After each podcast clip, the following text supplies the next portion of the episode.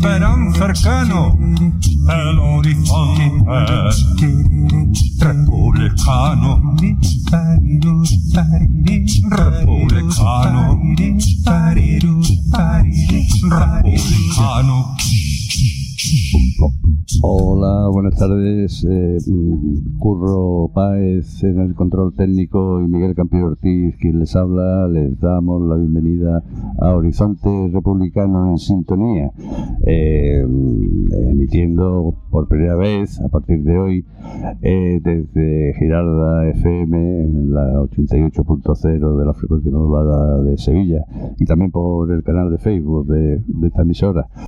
Como decimos, emitimos a partir de hoy desde esta emisora eh, y hoy nos acompaña en el estudio, como ya ven, a Juan Valencia Rodríguez, doctor en historia y vocal responsable de la de comunicación del Ateneo Republicano de Andalucía. Buenas tardes, Juan. Hola, buenas tardes, buenas tardes a los oyentes.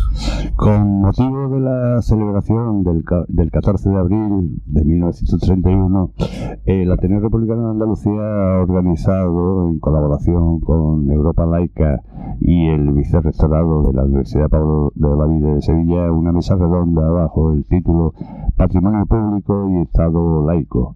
Se desarrollará mañana viernes 14 de abril en la calle La Araña, número 4, en la segunda planta, a partir de las 6 de la tarde. Integrarán esta mesa Antonio Manuel Rodríguez Ramos, profesor de Derecho Civil de la UCO, y portavoz de la coordinadora estatal Recuperando, y Francisco Delgado Ruiz, expresidente de, eh, de la Asociación Europa Laica. Y el sábado 15 de abril a las 9 de la noche, en el Teatro Tábora, en la avenida de Itasia 14, eh, disfrutaremos del flamenco por y para la rebeldía de Apalos, con José Maricala al cante y Carlos Llave al y con letras uh, de Antonio Manuel Rodríguez. Eh, por este motivo, hoy cambiamos el formato habitual de este programa por sendas charlas con los ponentes. Hoy vamos una muestra de, de, lo que oiremos en ese concierto el sábado, que son las alegrías de la mezquita. Vamos a ver si podemos pincharla.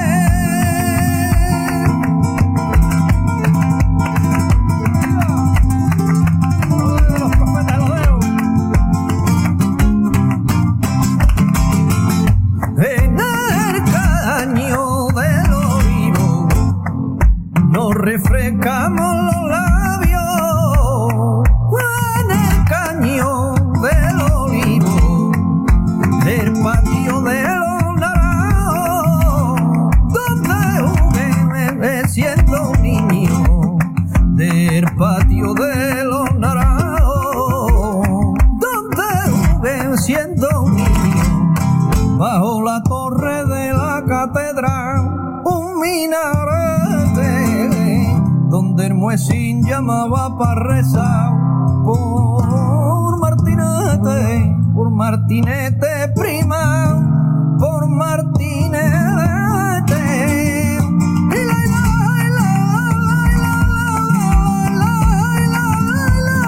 Mira por puente. Ya nos dice eh, Curro que tenemos al teléfono a nuestro primer invitado, Antonio Manuel Rodríguez Ramos. Antonio Manuel.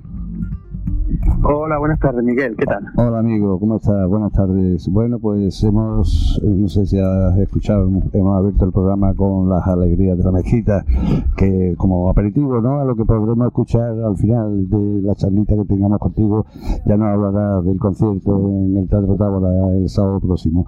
Eh, bueno, eh, con la, el, el tema trataba, ya lo han empezado a oír nuestros eh, oyentes sobre el tema de la mezquita y demás. Eh, con las inmatriculaciones de la Iglesia Católica, Antonio Manuel asistimos al mayor expolio de patrimonio público de nuestra historia. En este punto no se ha cumplido el programa de gobierno acordado en- entre PSOE y Unidas Podemos. Eh, ¿Cómo valoras este hecho? Pero antes de que me respondas, he cometido un error garrafal porque no te he presentado. yo, yo como pienso que todo el mundo te conoce, Antonio Manuel Rodríguez Ramos es doctor en Derecho, profesor de Derecho Civil en la Universidad de Córdoba, es eh, portavoz de la Coordinadora Estatal Recuperando contra las inmatriculaciones de la jerarquía eclesiástica, eh, es miembro del patronato de la Fundación Blas Infante, en fin, muchas otras cosas más que, eh, eh, bueno, ya cuando quieras, pues, respóndenos a, a esa pregunta que te hacía. ¿Cómo valoras que el gobierno de coalición, pues, eh, esté actuando como está actuando? Es decir, no actuando. Te, te- te oigo mal, eh, Miguel. Ay. Eh, no, no- no te escucho. Sí, te- A ver, ahora. sí, a ver, ¿me oyes? Ahora sí, ahora sí te digo. Me decías, perdón. Sí, te, te pedía una valoración de, de, de esta mm, inacción, diría yo, que del, del gobierno de coalición estatal respecto al tema de las inmatriculaciones. Ya, pues bueno, ha sido una auténtica decepción. Porque mm, todos esperábamos eh, un, algo más que un maquillaje, ¿no? Que una operación estética, ¿no? En estos cuatro años de gobierno, lo único que se ha conseguido ha sido el listado de los bienes inmatriculados desde 1998, pero en ningún caso eh, ninguna medida activa para la reversión de esos bienes inmatriculados. Y en materia de, de laicidad, salvo hechos que son que, importantes que hay que reconocer, y en particular vinculados a la memoria democrática, como el caso de la exhumación del dictador o de Keipo Llano, eh, más allá de eso, en verdad, eh, tampoco nada, porque en materia fiscal, el que se hable de una forma pomposa, ¿no? Mm. de que la Iglesia ha renunciado a sus privilegios implica, por una parte, el reconocimiento de que existían privilegios, pero por otra parte no ha renunciado a ninguno, porque Mm. eh, la obligación de, de tributar la tenía antes y la sigue teniendo ahora. Luego, verdaderamente es una auténtica decepción porque ha incumplido tanto los programas electorales de ambos partidos de coalición como el pacto de gobierno, como lo que se dijo en el debate de investidura. Mm. Eh, Juan Valencia, un compañero nuestro, te va a hacer alguna pregunta. Juan. Hola, Antonio Manuel. Eh, mira, Hola Juan, ¿qué tal? en estos días de conmemoración republicana, eh, recuerdo un documental de la Fox eh, de la proclamación de la República y entre otras eh, imágenes eh, ponía la entrega por el gobierno provisional de la República eh, de la casa de campo ante propiedad de la corona al pueblo de Madrid. Parece que frente a lo que acabas de comentar en la República sí hubo una protección y un gran interés por el patrimonio público, ¿no te parece? especialmente por el patrimonio público que tenía en posesión la jerarquía católica, ¿no? Es verdad que ahí sí hubo un paso importante, muy valiente, especialmente la ley de congregaciones religiosas de 1933, que de una manera definitiva eh, consolida la separación Iglesia-Estado, más las medidas que se habían adoptado también en, cuestiones educativas, ¿no? De los cuatro pilares eh, de, re- de reforma urgente de la Segunda República, que eran el agrario, el, territorial, el militar y, el, en este caso el eclesiástico, sin lugar a duda, a, mismo, a mi modo de entender, eh, donde se dieron los pasos más importantes fueron precisamente en materia de separación Iglesia-Estado. ¿no? eh, la, distancia es sideral con, el, con, con, lo que ocurre en la actualidad. Y es sorprendente, ¿no? Porque se podría pensar que entonces había como un viento a favor, ¿no? Y que había muchísima gente que estaba concienciada con lo que estaba ocurriendo. Pero estamos viviendo en la contemporaneidad una sociedad completamente laica, muy desafectada de derechos religiosos, eh, salvo en cuestiones muy puntuales como la religiosidad popular que tienen unos matices completamente diferentes, ¿no? Y, y, lo que pasa es que se ha permitido, y ahí donde está la clave, ¿no? Se ha permitido el mayor empoderamiento jamás eh, conseguido en la historia de la jerarquía católica ahora en la democracia, ¿no? Es decir, ¿por qué no se está haciendo ahora lo que sí se hizo durante la Segunda República o lo que incluso se pudo hacer durante las fases liberales de la restauración, ¿no? ¿Por qué no? Bueno, pues sencillamente porque la Iglesia hoy es más poderosa que entonces. Yo sé que eso sorprende, ¿no? Pero entonces la iglesia era Estado, ¿no? Mientras que ahora, que se supone que están separados, la iglesia tiene mucho más patrimonio que el Estado mismo, ¿no? Y yo creo que ahí es donde está la clave, ¿no? Que estamos ante una institución con las, con, la, con las iglesias vacías, pero con los bolsillos llenos. Eh, también está siendo expoliado el patrimonio público natural de Andalucía eh, y yo sé que eso te duele a ti mucho ahí están ahí está el caso de Doñana están en boga hoy eh, está el caso de la antigua laguna de las Andas, que eso, de eso nadie habla, salvo nuestro compañero José Carlos, ¿eh, Juan.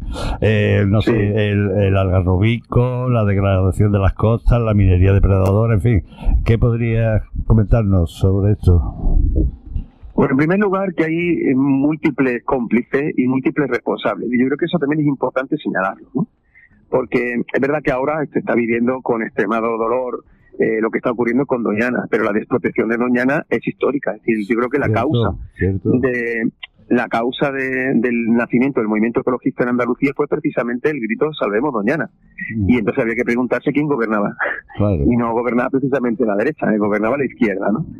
Eh, la desatención con el patrimonio público y con el urbanismo ocurrió durante gobiernos del Partido Socialista mm. y, y, en muchos ayuntamientos con gobiernos de izquierda. El boom inmobiliario afectó por igual a partidos de derecha y a partidos de izquierda que intentaron hacer eh, eh, enriquecimiento con especulaciones inmobiliarias a costa de todo tipo de patrimonio, ya sea natural o no natural, ¿no? Mm. Y en cuanto a la, a la, reversión de los bienes inmatriculados, por ejemplo, por la Iglesia, eh, esto está afectando de manera transversal a todo tipo de ayuntamientos, sean de derecha o sean de izquierda, ¿no? Yo creo que lo que pasa es que los ayuntamientos de derecha pues no toman esas medidas por esa vinculación eh, de la derecha con la jerarquía católica, que ya sabemos, porque lo he repetido muchas veces, que es una es un error y es una es, digamos es una anomalía de, la derecha española con relación a la derecha europea, pero lo que sorprende es la izquierda, que la izquierda no lo haga, ahí no está la verdadera, la verdadera sorpresa y de ahí el, bueno, pues esta, esta sensación de indignación y de decepción que tenemos muchos ciudadanos. Mm. Eh, también sé que te preocupa mucho, Antonio Manuel, otro tipo de patrimonio público, en este caso inmaterial, como es la memoria de los pueblos. Eh, la historia nuestra reciente fue hurtada por el franquismo y solo en los últimos años el memorialismo eh, de la sociedad civil ha derribado esa estrategia de, de ocultación y de olvido. ¿Qué puede decirnos sobre eso? Que tiene mucha razón, Juan, muchísima. De hecho, me estás llamando en un intermedio, en una jornada que estamos celebrando ahora en Casariche. Se está proyectando justo ahora Pico Reja, que es una película en la que intervengo y, como sabéis, eh, re retrata, el, digamos, con una extraordinaria realidad y dureza, porque va, va, va unida eh, lo que ocurrió en la fosa común más grande abierta de Europa, que la que se encontraba en Sevilla, y ya sabéis que hay más fosas comunes y aún más grandes, ¿no? Y tienes toda la razón, ¿no? Fíjate que la palabra memoria tiene la misma raíz en griego que verdad. La memoria y verdad es en verdad la misma palabra. Luego, en realidad la memoria sin la verdad es olvido y el olvido sin la memoria es mentira. Esa es la ecuación, ¿no?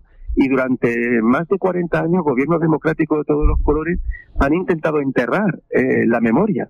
La memoria, fíjate que tiene un componente de conciencia, es decir, no hay memoria sin conciencia. Eh, recordar eh, se hace con el corazón, pero la memoria se hace con el cerebro, ¿no? Y, lo que han intentado es que eh, convirtamos todo lo que se vivió en una auténtica fosa común cerebral, en una muerte civil.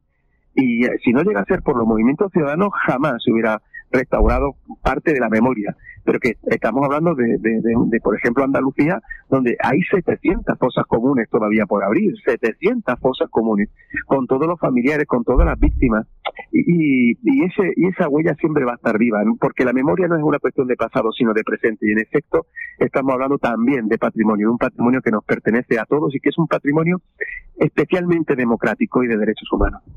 Ah, hemos ah, comentado en la introducción el, tema de la, de la, mesa redonda en la que tú participas mañana y también del concierto de Apalos que disfrutaremos el, el, sábado 15 de abril en el Teatro Tábora, que por cierto hay todavía entradas, le, le animamos a que, a que las compren en entradium.com y y demás, ¿no? Y quienes integran el grupo Palos y tal.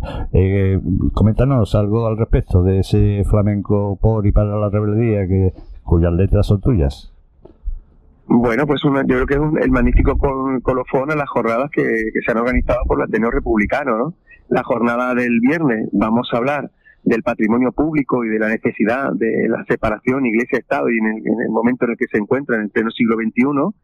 Y lo que vamos a hacer el, al día siguiente es llevarlo al aire a través de la música, ¿no? Además de la música y de la palabra. A palo este, entronca con la tradición del, del, flamenco más genuino, ¿no? El flamenco nació por y para la rebeldía, el flamenco es la herejía del poder, ¿no? El flamenco ha cantado a toda a todas las situaciones de injusticia toda la vida, ¿no? Y parece, al menos para mí, me parece un gravísimo error que el flamenco se fosilice y que estemos cantando a dramas y a tragedias de hace dos siglos y no estemos cantando lo que está pasando hoy, ¿no? Si el flamenco es la voz del pueblo andaluz, yo creo que debería cantar ahora lo que está pasando ahora, igual que ocurrió en la década de los 70 o los 80, y cuando Moreno Galván, Meneses, Serena o gente del pueblo cantaba lo que ocurría entonces, eh, porque ahora el flamenco eh, parece que tiene el ojo en la espalda, ¿no? Pues a palo, esta propuesta que presentamos el sábado en el Táboro como colofón a esta jornada del Ateneo Republicano Andaluz, pues lo que hace es precisamente colocar sobre la mesa los problemas actuales. Y con el flamenco vamos a cantar a la migración, a la inmigración juvenil andaluza, contra la violencia machista, por la memoria democrática, a los desahucios, exactamente, a los desahucios. Y por supuesto, como habéis escuchado con la, con la alegría de la mezquita, incluso con las matriculaciones. Claro que sí.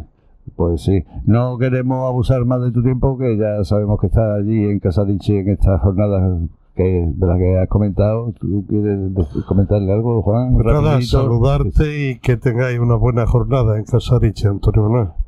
Pues, pues muchísimas gracias a vosotros, de verdad. Lo, mismo te digo yo también, Antonio Manuel. Si quieres añadir algo más, un fuerte abrazo y hasta mañana.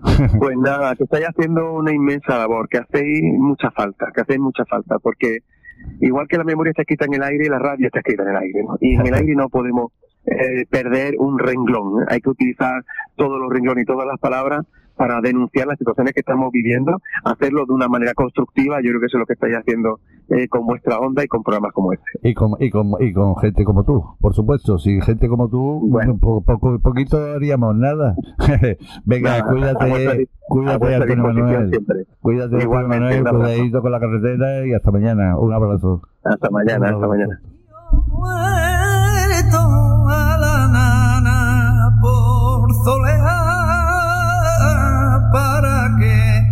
No te despiertes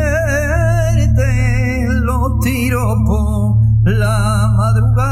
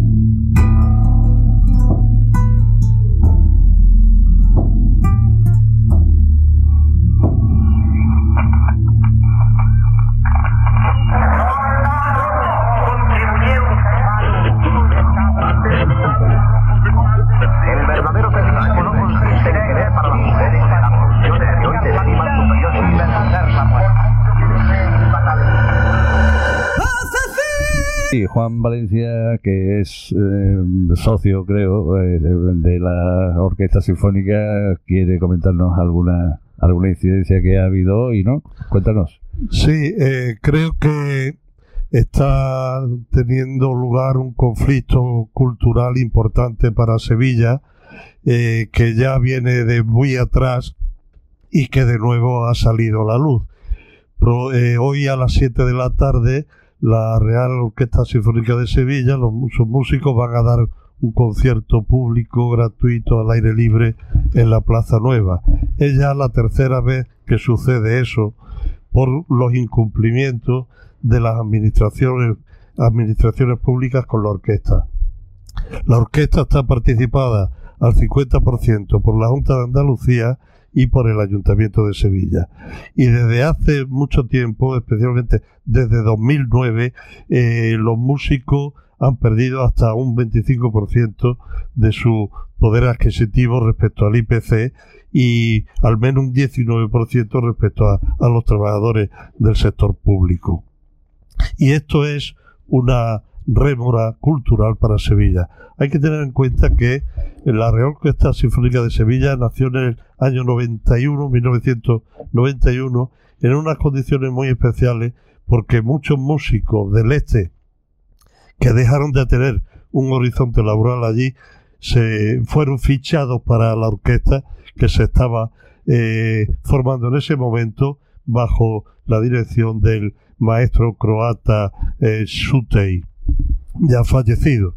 Y entonces se formó una orquesta formidable, de una extraordinaria calidad, reconocida por todos los profesionales como posiblemente entre las tres mejores orquestas que haya en España. Sin embargo, está financiada de manera muy, muy insuficiente, muy insuficiente al de otras orquestas de España. Se trata de una gran orquesta con una plantilla nominal de 100 o 101 eh, músicos.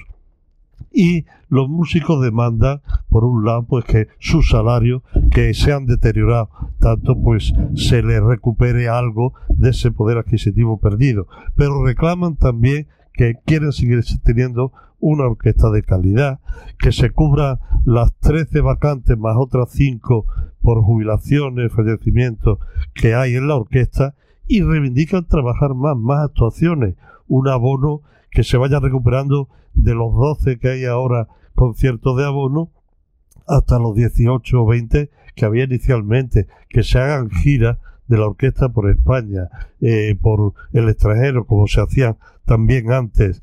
Y hay que tener en cuenta que eh, una, unos músicos de esta calidad son como el espejo en el que se miran todos los profesionales de la música en Sevilla. La orquesta ha irradiado una profunda influencia en la enseñanza musical de Sevilla, le ha dado un vuelco total a la vida musical en la ciudad y entonces eso es un bien a proteger.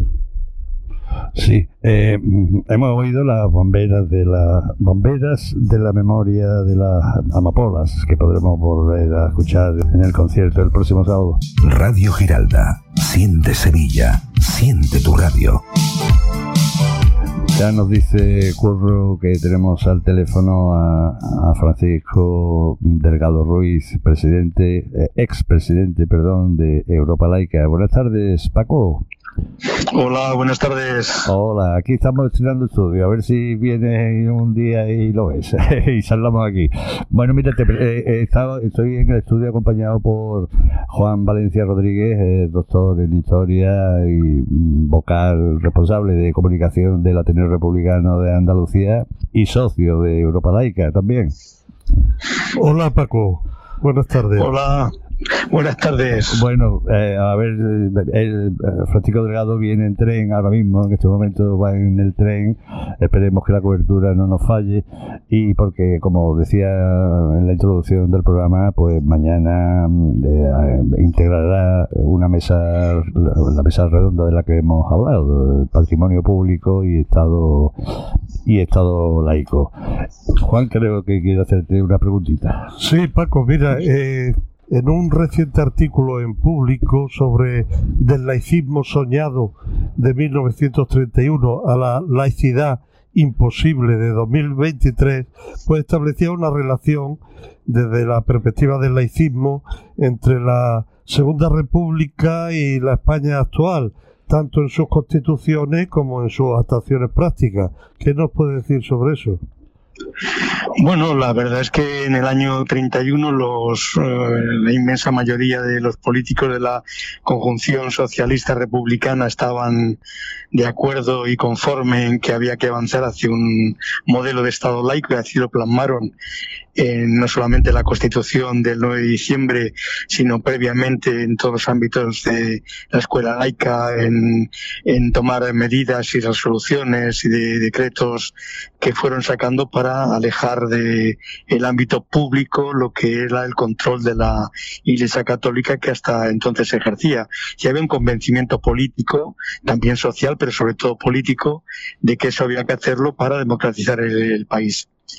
Eh, ¿Qué diferencia hay con la actualidad? Bueno, pues que desde el año 1978, aunque tenemos una constitución que declara que el Estado no tiene religión, eh, bueno, pues los pasos que han dado los ámbitos desde el ámbito político han sido muy escasos. Eh, bueno, pues la ley del divorcio, eh, algunas leyes relacionadas con la cuestión de género, eh, matrimonios del mismo persona y mismo sexo, pero en cuanto a las relaciones Iglesia-Estado han sido mínimos puesto que se mantiene los acuerdos concordatarios del año 70, del año 79 y todos los privilegios políticos, fiscales, económicos que la Iglesia Católica mantiene. Entonces estamos en una situación en donde la secularización de la sociedad española es enorme, que más avanza poco a poco y sin embargo el poder político, las instituciones pues no sean, no van al mismo ritmo que la, que la propia sociedad. Quizá porque la política en este momento pues tiene bastantes eh, problemas para enfrentarse a bueno pues al poder eh, a poder eclesial eh, por cuestiones históricas y también pues porque en este momento la Iglesia Católica y otras religiones eh, son las portadoras de todo lo que se llama la industria de la caridad eh, que en esta sociedad en estas instituciones privatizadoras que tenemos pues le han cedido a la Iglesia Católica sobre todo eh, también a otras eh, religiones, pero a la Iglesia Católica, pues todo el control de los servicios sociales comunitarios, de migraciones, de, de, de personas con pocos recursos, etcétera, etcétera. Y quizá por ello el poder político pues no se quiere enfrentar a lo que es el, el poder religioso. Ese, ese título, ese magnífico artículo que escribiste dentro del grupo del pensamiento laico en el que tú estás integrado junto con el filósofo Javier Sádava, eh, Rosa Regas, eh, Saleh Al-Jalifa, eh, Pedro López, otros profesores, eh, y, que, y que impulsa Europa Laica, eh, decía que el, el título de ese magnífico artículo que publicaste el otro día eh, mm, define perfectamente la idea que, que- en el Ateneo nos planteamos de cara a, a organizar estos actos que, vamos a celebrar mañana y pasado. Eh, mm, y y lo, lo has sintetizado perfectamente en ese artículo. Claro, hablas lógicamente también, una de los déficits, el no haber eliminado los acuerdos concordatarios de la Santa Sede con el Estado de 1979. Esa es la piedra quizá angular ¿no? de todos los privilegios de, de la Iglesia Católica. Bueno, claro, en el año, hace 92 años, en el año 31, la primera medida que tomó el gobierno provisional de la Segunda República, antes de aprobar incluso la Constitución, es dejar sin efecto el acuerdo, es el concordato de 1800 isabelino de 1851. Es que eso es un paso fundamental. Eh, y bueno, pues eh, cuando aquí se aprobó la Constitución del 78, eh, lo primero que se hizo fue todo lo contrario, fue eh, firmar un concordato unos días, unas semanas después de aprobada la Constitución por el, por el pueblo español. Y ese acuerdo con carácter del 79, bueno, pues se vincula y, y genera unos, unos, eh, unos derechos a la Iglesia Católica con respecto al Estado que o se eliminan o se eliminan o, se- o seguiremos teniendo, como decía el amigo y compañero y presidente de honor de Europa Laica, Gonzalo Puente Ojea, está una especie de, de supuesto confesionalismo de Mm. Estado, es decir, una especie de, de confesionalismo oculto, pero que no, no, no es tan oculto. Claro. Y desde luego es fundamental el que el Estado pues aborde esos acuerdos del año 79 que además son, son ancestrales, como lo es la ley de 1980 de libertad religiosa, que tampoco tiene ningún sentido. Mm. No se trata de romper con la Iglesia Católica como se hizo, se pretendió en el año 31, no sé, aunque no se consiguió del todo por circunstancias que todo el mundo conoce, Mm. pero sí por lo menos evitar los enormes privilegios que tiene ahora la Iglesia Católica con respecto pues a otro tipo de organizaciones sociales. Eh, Paco, ¿tú no crees que eh, a pesar de la secularización creciente de la ciudadanía, la Iglesia Católica mantiene unas bases de poder económico, social e ideológico muy grandes en la España de hoy? Sí, sí, claro, porque además tienen, tienen un enorme eh, patrimonio histórico religioso, histórico cultural religioso, que es otra, otro tema que tampoco aborda el Estado, que es una ley de patrimonio en donde todo lo que es los monumentos históricos artísticos, sean de carácter religioso o de carácter civil, estén bajo la potestad del poder civil y no bajo la potestad del poder, del poder eclesial, del poder religioso. Y, luego pues también tienen todo lo que comentaba antes de la parte de, de industria de la caridad que la, que la, que la sostiene a través de diversas organizaciones como Caritas Diocesanas, etcétera, etcétera, y además tienen el control de un tercio de la enseñanza. Ten en cuenta que no solamente tienen a los delegados diocesanos, profesores de religión, en el ámbito de todas las escuelas del Estado haciendo proselitismo religioso, sino que además mantienen, eh, bueno, pues escuelas de diario católico que es financiadas eh, al 100% por el Estado. Entonces, claro, es una anomalía incluso a nivel, a nivel de la Unión Europea, es una grande, una gran anomalía, eh, porque sí que hay países de la Unión Europea que sí que hay religiones en las escuelas, que se financian algunos centros de diario religioso, pero no al nivel que se está, que se está haciendo todavía a estas alturas en, España. Y por tanto ese poder lo mantienen ahí y, lo grave es que ningún partido político, sea del color político que sea, pues se atreven a dar ningún pasito adelante eh, en esta materia. Mm. Eh, mm, eh, Paco, eh, mm, vamos a ver, eh, bueno, eso es una pregunta que un poquito, eh, porque es que lo han llevado, en, eh, lo llevaban en el programa de gobierno, en el punto número 5, si no recuerdo mal. Me refiero a, a por qué no se, ha, no se ha llevado a cabo el compromiso que, que Unidas Podemos y, y PSOE tenían, en el compromiso de gobierno, respecto a las inmatriculaciones. Bueno, las inmatriculaciones son un hecho que se viene produciendo en España desde 1946 hasta el año 2015. Por cierto, 2015 una ley que aprobó el Partido Popular, Mm. estando Rajoy el presidente, el que a, a partir de ese momento no se pudieran seguir haciendo inmatriculaciones en España. ¿Cierto? Y de luego, pues, eh, y desde luego eh, es una es una pena que este este gobierno pues no haya ah, bueno pues no haya querido hasta la fecha el dejar sin efecto todas las inmatriculaciones que se han hecho en este país, eh, al menos desde 1978, pero yo bajo el prisma de Europa laica las que se han hecho desde 1946 eh, no se ha avanzado por no creo que sea por miedo yo creo que es porque no quieren tener ningún tipo de eh, bueno pues de refriega con la Iglesia Católica porque mantiene unas relaciones excelentes. Este gobierno bueno pues del Partido Socialista y de otras organizaciones de centro de centro izquierda y no quieren y no quieren abordar esta esta cuestión cosa que me parece pues muy muy lamentable. Antes te has referido a la enseñanza, Paco, y ahí el 70% prácticamente de la enseñanza privada está en manos religiosas. Eh, como una anomalía en la Europa occidental de la enseñanza eh, pública, obligatoria y gratuita. Eh, sin embargo, los conciertos educativos con la enseñanza privada parece que en vez de ir disminuyendo, como deberían de hacer los poderes públicos, siguen aumentando. Bueno, además, mm, bueno, en lo que es el ámbito de la enseñanza infantil, primaria y secundaria obligatoria está bastante estabilizado en los ámbitos urbanos y no, no crece demasiado porque tampoco crece el número de niños y niñas que nacen. Hay un decrecimiento de la población infantil bastante grande. Pero donde sí que están creciendo bastante los centros de diario religioso son en la formación profesional y en la enseñanza universitaria.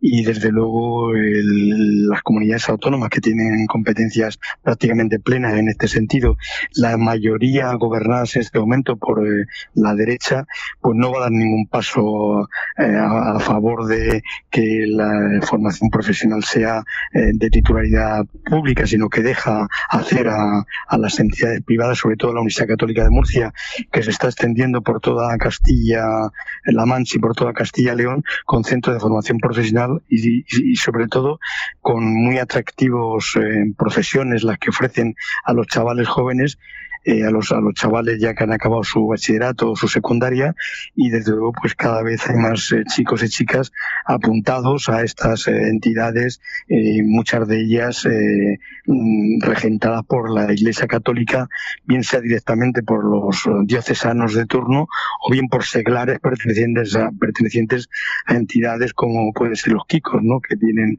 bastantes escuelas de formación profesional.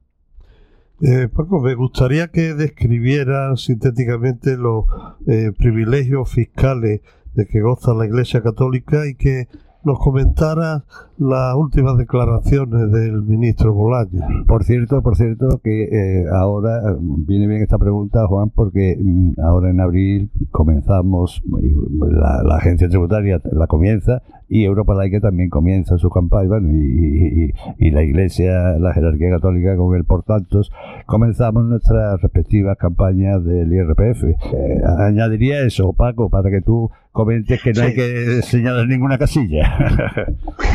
claro, bueno, la primera parte del tema fiscal, lo que ahora se ha llegado a un acuerdo es aquellas obras o ciertas obras que los municipios, que se hacen en los municipios parte de la Iglesia Católica, y que conforme mandataba la Unión Europea, pues paguen los, los impuestos y por tanto es una, es una minucia comparada con todo lo que no pagan de impuestos de bienes inmuebles y de otros impuestos que sí que tienen una gran relevancia económica. Este acuerdo que el gobierno ha llegado recientemente es una minucia comparada y además en una minucia obligada por una sentencia de, de Europa, ¿no? de, la, de la Unión Europea. Sí, sí. Por lo tanto, no tiene ningún valor en, en ese sentido y además eh, es, es, escaso es escaso el dinero que van a ingresar los, los ayuntamientos por esta por este tema o que ingresan los ayuntamientos por esta cuestión porque además las obras que hace la Iglesia Católica son mínimas eh, la mayoría las hacen las entidades públicas arreglándole las iglesias y los centros a los a los a los curas no bueno en cuanto al tema de la casilla claro este es un tema así que sangrante. Es decir que los ciudadanos todos con el impuesto eh, de la renta el IRPF que es el segundo mayor impuesto que recauda el Estado después del IVA tengamos que aportar eh, esa cantidad de millones todos los años para la financiación de los salarios del, del, del culto el clero la, la publicidad y el proselitismo religioso, pues no tiene ningún sentido. Eh, hay estados que nosotros en su día hemos propuesto tanto al Partido Popular cuando gobernaba como al Partido Socialista cuando hasta en el gobierno en la época de Zapatero, en la época ahora de, del señor Sánchez, de, de bueno, pues la... Eh, Uy, eh, ay, Paco, que te perdemos que te perdemos que te, que... Impuesto ahora ahora. impuesto de la renta. Ahora. A través del a través del impuesto de la renta eh, bueno pues eh, que quiera pagar a la iglesia a través del impuesto de la renta lo pague el de su bolsillo y no y no lo descuenten del conjunto del impuesto. Eh, ni siquiera eso ha cedido el Partido Socialista ni el Partido Popular cuando estuvo en el gobierno. Eh, te dan muy buenas palabras te dicen que van a estudiarlo que vamos a ver qué pero mmm, estamos en el año 2023 y todavía todavía, bueno, pues seguimos con esa historia de que eh, hay un 33% aproximadamente de ciudadanos que marcan la casilla, pero los que pagamos ese dinero a la Iglesia Católica somos el conjunto de ciudadanos que declaramos eh, la renta. Y parece mentira que el Estado haga de recaudador para una institución privada. Es increíble, vamos. Eso, eso, de eso se quejan los Ay, Paco. Per perdemos la señal. Ay, Paco. Eh, muévete un poquito. A ver, bueno. Vaya, hemos perdido a Paco. Paco. A ver, Sí. ahora, a ver ahora. estamos- eh, Sí, a sí, ver si ahora claro, es que vas en sí. el tren, claro, claro. Sí. No, solo, no solamente que la que hagamos de que Hacienda haga de recaudadora, sino que además de ese impuesto de la renta, cada año aportamos a la Iglesia Católica, todos, todos los ciudadanos y ciudadanas, aportamos tres- eh, casi 300, entre 300 millones aproximadamente para pagar los salarios a los, a los, a los curas, el proselitismo religioso, las emisoras de radio, etcétera, etcétera. Ya. Eh, Francisco Delgado Ruiz fue diputado en el Congreso eh, por el PSOE en 1977, en la primera legislatura. Luego en la la, segunda. pre- en la prehistoria, en la prehistoria. sí. no, hombre, tan, tan mayores no somos, hombre. Luego también fuiste senador en 1979. Eh, en fin, eh, tienes una larga trayectoria política y, y y has tratado con muchos políticos del arco de izquierda, de centro izquierda, ¿no? De- del, del Parlamento español. ¿Cómo valoras? Bueno, eh, eh, la pregunta que te tengo puesta aquí un poco, leyéndola ahora me la veo un poco ingenua, pero claro que el, el comportamiento real de la, de la izquierda española respecto al Estado laico es evidente, es lo que piensan, ¿no? Bueno, la verdad es que siempre hemos mantenido unas muy buenas relaciones con, Izquierda Unida, porque los dirigentes siempre han sido eh, muy proclives a avanzar hacia la laicidad del Estado. Eh, no tanto así con el Partido Socialista y otros y otros partidos del arco parlamentario, incluida la izquierda republicana, etcétera. Pero luego, a la hora de la verdad, cuando han estado en los en las gobernanzas de los ayuntamientos o en las gobernanzas del ámbito estatal, como es esta última etapa, pues la verdad es que no han estado a la, no han estado a la, no han estado a la altura y desde luego pues nos han defraudado bastante. Siempre en el ámbito, sobre todo del Partido Socialista, en el que yo milité hasta el año 2000, eh, daban, nos daban la razón de que íbamos en el buen camino y que eh, todavía no se había creado incluso Europa laica que era bueno avanzar hacia un Estado laico eh, con leyes más progresistas y quitando el privilegio de la Iglesia Católica, en los despachos te daban la razón, te dan la razón, pero luego en la, en la práctica diaria, pues esa razón se convierte en, en buenas palabras nada más.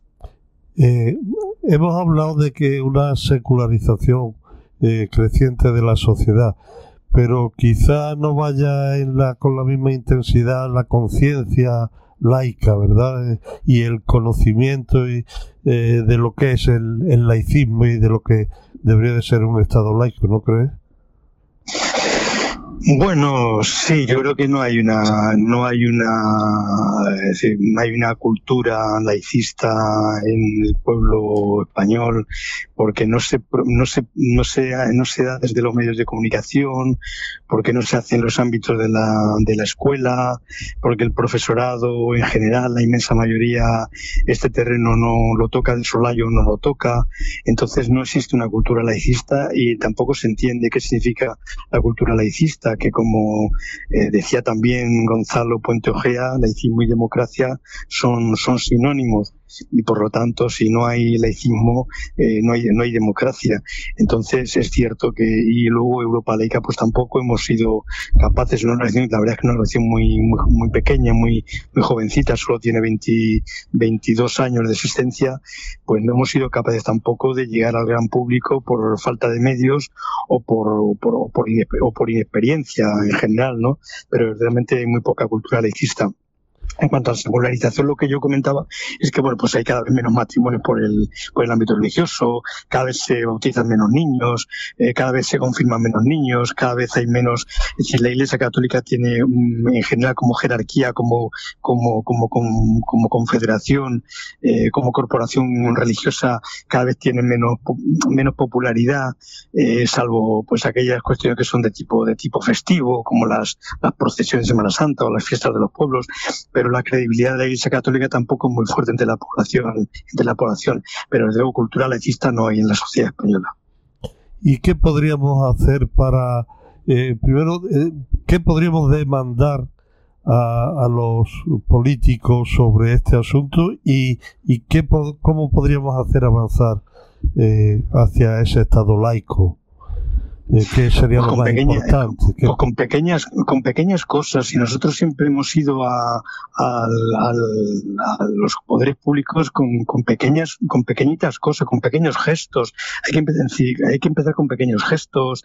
Por ejemplo en tema educativo les hemos dicho que eh, pues no se dé en religión en, lo- en la educación infantil que nos parece una salvajada. Y eso en la última ley lo podían haber puesto perfectamente sin problemas. Y no se habían vulnerado ni siquiera el concordato eh, mm, aprobando en el Parlamento una ley de libertad de conciencia eh, mm, moderna, adaptada a la situación y realidad actual, pequeños gestos quitando la casilla del IRPF de la declaración de la renta, eh, porque eso hay otras fórmulas para financiar a, la- a las, a las entidades sociales de todo tipo, incluidas las religiosas, y no precisamente de esta manera. Es decir, pequeños gestos que no sea una ruptura total con el pasado como se intentó en el año 31. Es que ni esos pequeños gestos se han, se han aceptado. Yo espero que la próxima legislatura, espero que la próxima legislatura, si gobierna el centro izquierda de nuevo, pues dé algunos pasos, dé unos pequeños pasos, pero hasta ahora, desde luego, es que no han querido dar ningún paso. Es fundamental, pienso yo también, Paco, que eh, la pedagogía que deben hacer los cargos públicos, que, que- que dejen de procesionar, por ejemplo, los alcaldes, que dejen de, de ir en, en calidad de alcalde o en calidad de presidente autonómico, que vaya él a título personal, pero no como cargo público, ¿no? Eso sería un, pequeño paso que tampoco le supondría nada, que luego se les llena la boca a ellos de decir que eh, cuando hablamos con ellos que son laicistas, que están por un Estado laico.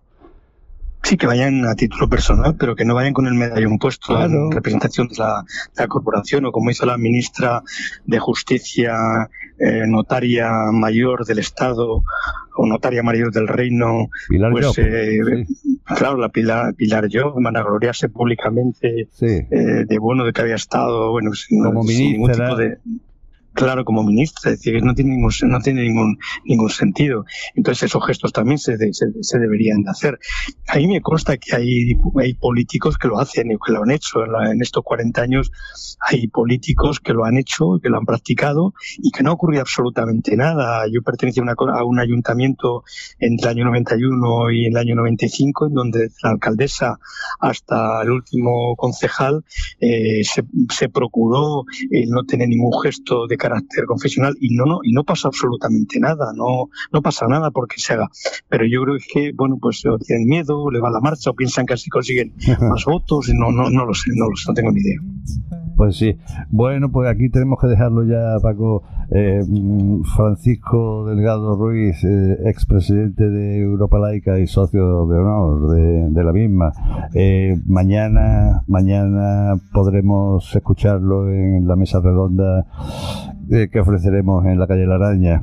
Hasta mañana entonces. Un abrazo, Paco. Un, abrazo, un abrazo amigos, un abrazo, Adiós, chao, chao, hasta luego, chao, adiós.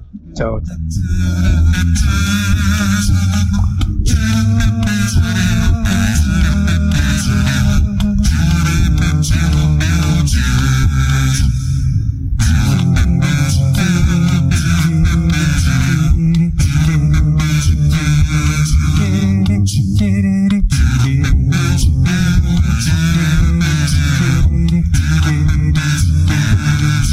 Escuchas Radio Giralda